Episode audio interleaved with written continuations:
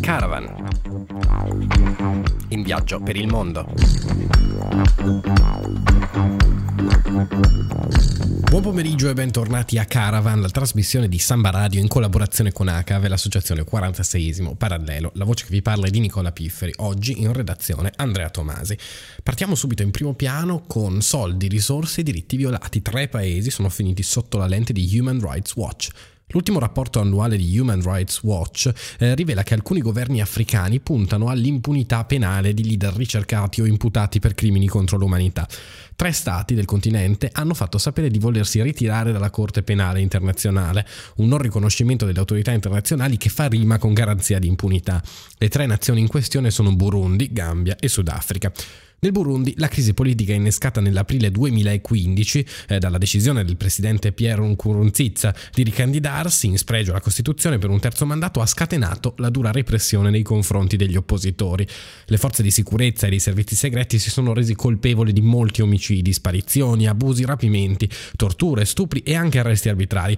In Sudafrica invece la tutela dei diritti umani è molto più consolidata rispetto a tanti altri stati africani, tuttavia il report sottolinea che si è erosa la fiducia dell'opinione pubblica nella volontà del governo di affrontare le violazioni dei diritti umani e la corruzione.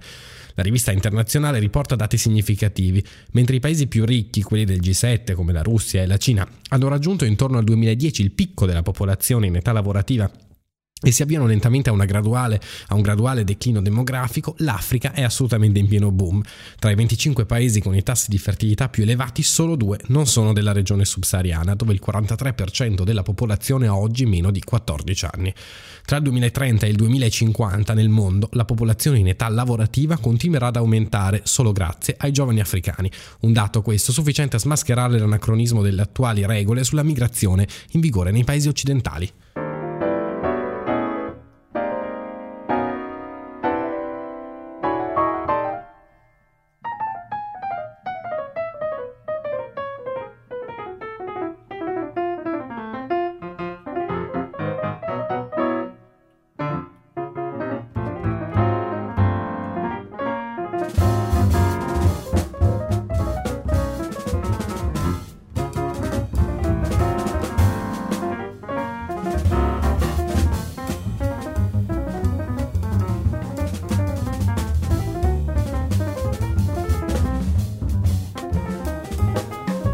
E ora parliamo di economia, andiamo in Venezuela dove la situazione è al collasso. Tre anni dopo l'elezione del presidente Nicolás Maduro in Venezuela, che un tempo era uno degli stati economicamente più promettenti dell'America Latina, sta vivendo una crisi senza precedenti.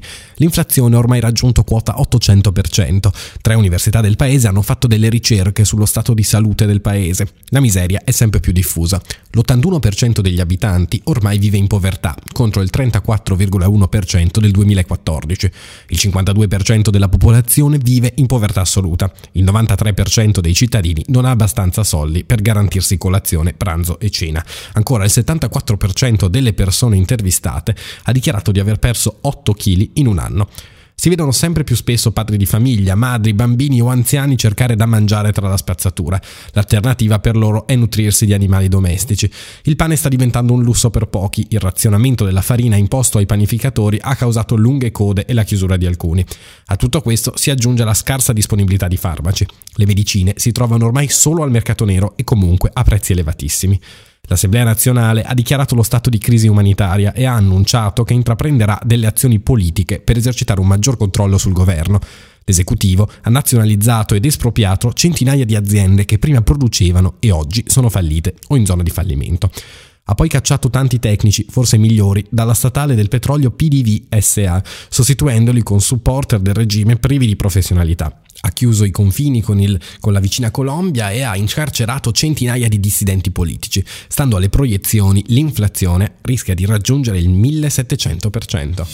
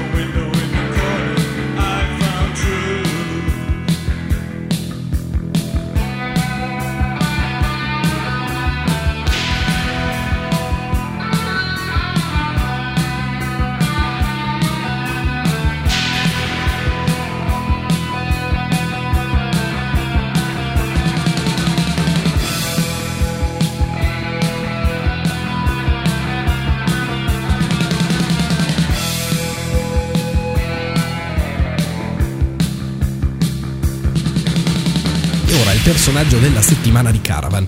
I riflettori sono puntati su un piccolo paese della costa ovest dell'Africa, il Gambia, un territorio abitato da 1.700.000 persone, geograficamente circondato dal Senegal, che fa sentire la propria presenza politica eh, praticamente da sempre.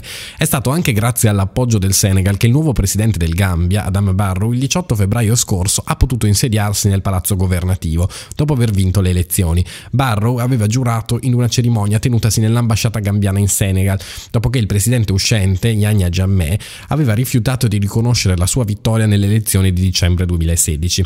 Solo in un secondo momento Jammeh, in seguito alle pressioni e alle minacce di un intervento militare da parte degli altri stati della regione, Senegal, come abbiamo detto in prima linea, ha poi fatto un passo indietro accettando l'esilio in Guinea Equatoriale. Con energiche operazioni di pressione internazionale, Adama Barrow ha conquistato il palazzo ed è il terzo presidente della storia del paese in 51 anni di indipendenza dopo essere stato colonia del Regno Unito. È diventato ufficialmente candidato del Partito Democratico Unito, primo partito di opposizione del paese, e ha oggi tutti gli occhi puntati eh, su di lui. Staremo a vedere come e quando tornerà a garantire tanti diritti finora calpestati dei suoi cittadini. Nel paese per anni le violazioni dei diritti umani sono state la regola. Jamais è stato contestato dalla comunità internazionale per e cito, il suo atteggiamento repressivo verso l'omosessualità. In vari discorsi pubblici ha espresso la propria avversione verso le persone omosessuali, promuovendo la loro criminalizzazione e minacce di morte. E quindi Barrow rappresenta in realtà molto di più di una semplice speranza per questo continente.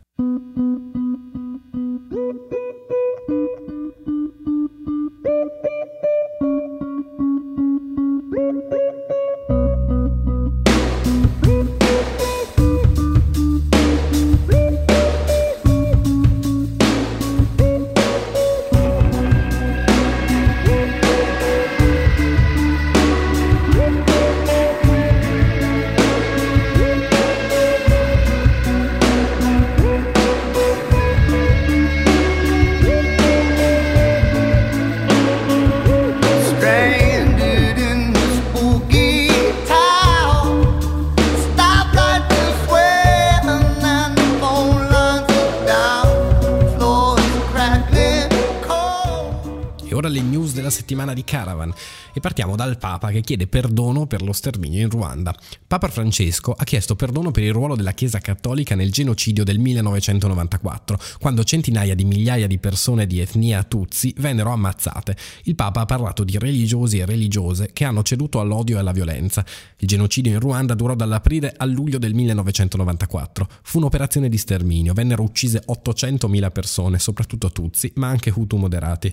Circa 200 suore e sacerdoti furono uccisi, ma altri furono complici del massacro, permettendo a volte che le persone che avevano cercato rifugio nelle chiese venissero uccise. Andiamo in Somalia, dove c'è una vera e propria allarme alimentare. Nelle scorse settimane il segretario dell'ONU, Antonio Guterres, ha visitato la Somalia, che sta vivendo una crisi alimentare senza precedenti. Ha parlato di massima urgenza per evitare una carestia che potrebbe essere peggiore di quella del 2011, quando morirono di fame 260.000 persone, delle quali 133.000 erano bambini al di sotto dei 5 anni. La crisi riguarda tutto il Corno d'Africa e il bacino del lago Chad. E ora torniamo in Europa e andiamo in Ungheria, dove la situazione dei campi profughi sembra diventare sempre più complicata. Nel silenzio dei grandi media, il Parlamento ungherese ha approvato una nuova legge sui richiedenti asilo. Impone che questi siano confinati in appositi campi profughi gestiti dal governo per tutto il tempo necessario ad esaminare la loro richiesta. È stato eliminato il periodo massimo di detenzione di un richiedente asilo, che era di quattro settimane. Ogni persona, quindi, che intende chiedere asilo rischia di essere trattenuta per mesi contro la sua volontà. Poche richieste di asilo vengono approvate e nel 2016 sono state approvate infatti 500 richieste d'asilo su 30.000 presentate. E per questa settimana è tutto, noi vi salutiamo, vi auguriamo buona serata e vi ricordiamo di che ci risentiamo la settimana prossima, sempre su Samba Radio. In redazione oggi c'era Andrea Tomasi, la voce che vi parla è di Nicola Pifferi. Buona serata.